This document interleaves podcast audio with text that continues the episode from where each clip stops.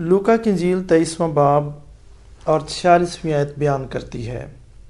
پھر یسو نے بڑی آواز سے پکار کر کہا، آئے باپ، میں اپنی روح تیرے ہاتھوں میں سونپتا ہوں اور یہ کہہ کر دم دے دیا۔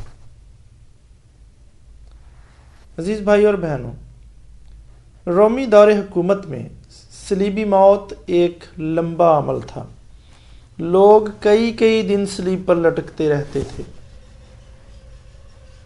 مقصد مجرموں کو ایک پرتشدد موت دینا ہوتا تھا تاکہ باقی لوگوں کو لوگوں کے ذہنوں میں اس کا خوف بیٹھ سکے۔ رومیو نے یہودیوں کا، یہودیوں کی یہ التجا مان رکھی تھی لوکا کی انجیل اس کا تیئیسواں باب اور چھیالیسویں عید بیان کرتی ہے کہ پھر یسو نے بڑی آواز سے پکار کر کہا، اے باپ، میں اپنی روح تیرے ہاتھوں میں سونپتا ہوں اور یہ کہہ کر دم دے دیا۔ عزیز بھائی اور بہنوں، رومی دور حکومت میں سلیبی موت ایک لمبا عمل تھا۔ لوگ کئی کئی دن سلیب پر لٹکے رہتے تھے۔ مقصد مجرموں کو ایک پرتشدد موت دینا ہوتا تھا تاکہ باقی لوگوں کے ذہنوں میں اس کا خوف بیٹھ سکے۔ رومیو نے یہودیوں کی یہ التجا مان رکھی تھی کہ اگر اگلا دن کوئی خاص دن ہو تو مجرموں کی ٹانگیں توڑ دی جائیں تاکہ وہ جلد مر جائیں اور اس دن سلیب پر لٹکے نہ رہیں۔ اب کیونکہ اگلا دن سبت کا دن تھا تو انہوں نے ان کی ٹانگیں توڑنے کا کہا۔ لیکن یسو کی ٹانگیں نہ توڑی گئیں، اس لیے کہ دوسرے لوگوں کے مقابلے میں جلد اس کی جان چلی گئی۔ جب کام مکمل ہو گیا تو اس نے اپنی روح خود خدا کے سپرد کر دی۔ عزیز بھائیو بہنوں، کیا آپ نے اس بات پر غور کیا کہ خداوند کی جان نکلنے والی ہے؟ وہ آدمیوں کی طرف دیکھتا ہے اور آدمیوں سے اپنی آخری بات کہتا ہے کہ آئے تمام بنی آدم تمام ہوا۔ وہ تمام آدمیوں سے کہتا ہے کہ انہیں گھبرانے اور خوف کرنے کی ضرورت نہیں، اس لیے کہ اس کا کام مکمل ہے۔ اب جبکہ اس نے انسان سے مخاطب ہو لیا، تو اپنا منہ اپنے باپ کی طرف موڑتا ہے۔ اس نے آخری الفاظ انسان سے نہیں، بلکہ باپ سے کہے کہ میں اپنی روح تیرے ہاتھوں میں سونپتا ہوں۔ یہ الفاظ زبور نمبر اکتیس اور اس کی پانچویں آیت کے ہیں۔ میں اپنی روح تیرے ہاتھ میں سونپتا ہوں۔ آئے خداوند، سچائی کے خدا، تو نے میرا فدیہ دیا ہے۔ خدا یسو کلام سے اس قدر معمور تھا کہ اپنی موت کے وقت بھی اس کے منہ سے کلام کی باتیں نکلتی ہیں۔ خدا یسو نے زبور کی اس آیت کو دہرایا، لیکن اس کے شروع میں آئے باپ لگایا۔ خدا یسو مسیح کے ان الفاظ سے ہم کیا سیکھتے ہیں؟ خدا یسو کا باپ ہے اور خدا ہمارا بھی باپ ہے۔ یسو نے مریم مگدلینی سے کہا کہ میں اپنے باپ اور تمہارے باپ اور اپنے خدا اور تمہارے خدا کے پاس اوپر جاتا ہوں۔ مسیسو پر ایمان کے وسیلے سے ہم سب خدا کے بیٹے بیٹیاں ہیں۔ یہ عقیدہ غلط ہے کہ خدا ساری نسل انسانی کا باپ ہے۔ خدا سب کا باپ نہیں، ورنہ وہ ہمیں گود کیسے لے سکتا ہے؟ اگر ہم پہلے سے ہی اس کی اولاد ہیں، تو وہ ہمیں کیسے گود لے سکتا ہے؟ اور دوسرا، یہ فدیہ کے نظریے کا انکار ہے۔ لکھا ہے، جتنوں نے اسے قبول کیا، اس نے انہیں خدا کے فرزند بننے کا حق بخشا۔ انہیں جو اس کے نام پر ایمان لاتے ہیں۔ وہ نہ خون سے، نہ جسم کی خواہش سے، نہ انسان کے ارادے سے، بلکہ خدا سے پیدا ہوئے۔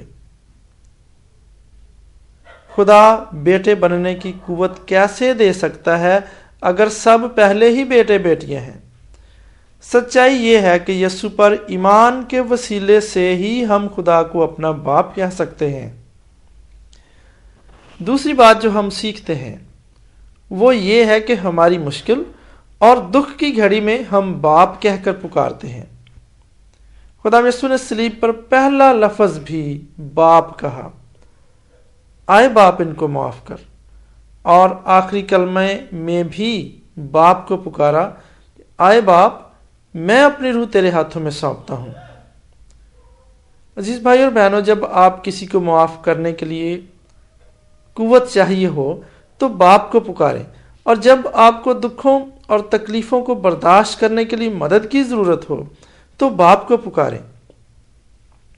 آپ کی اصلی قوت اپنے باپ کے بیٹے بننے میں ہی ہے۔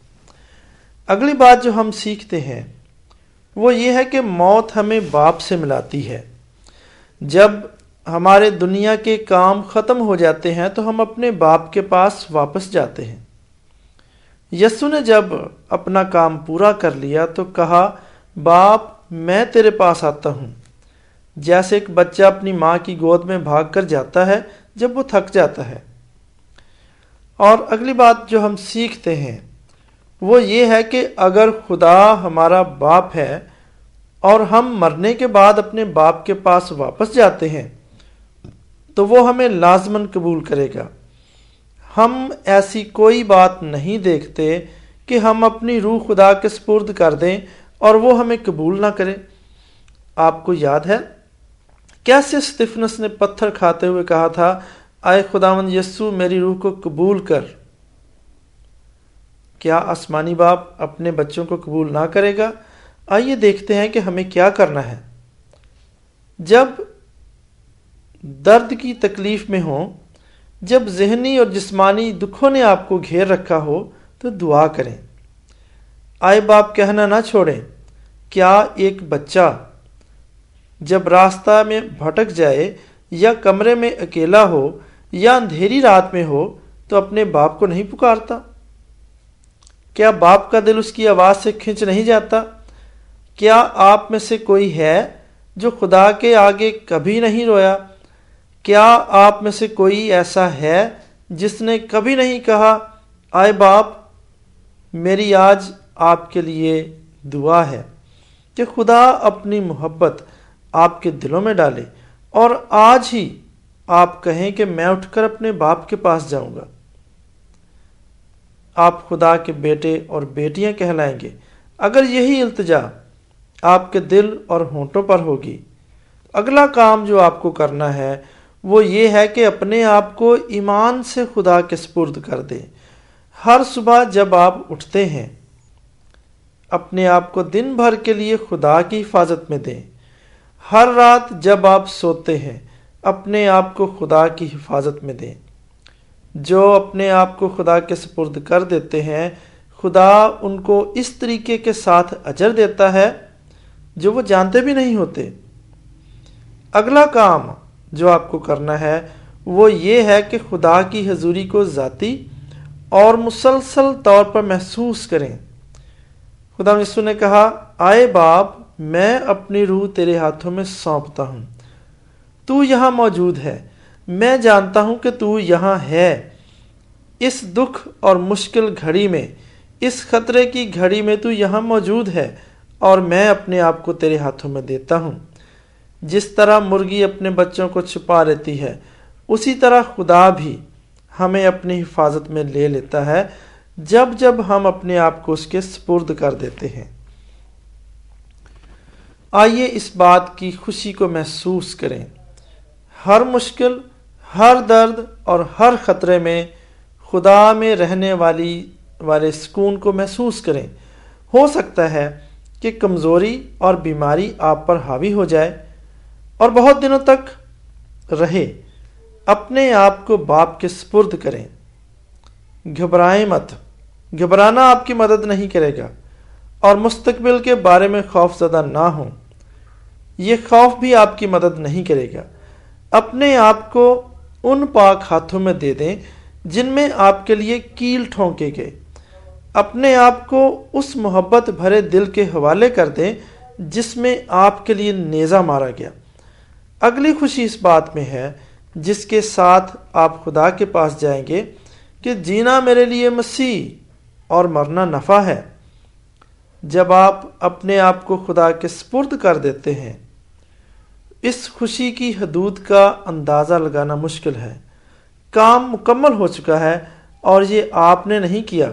مسیح خداون نے مکمل کیا ہے۔ اپنے باپ کے پاس واپس آ جائیے۔ خدا آپ کی مدد کرے۔ آمین۔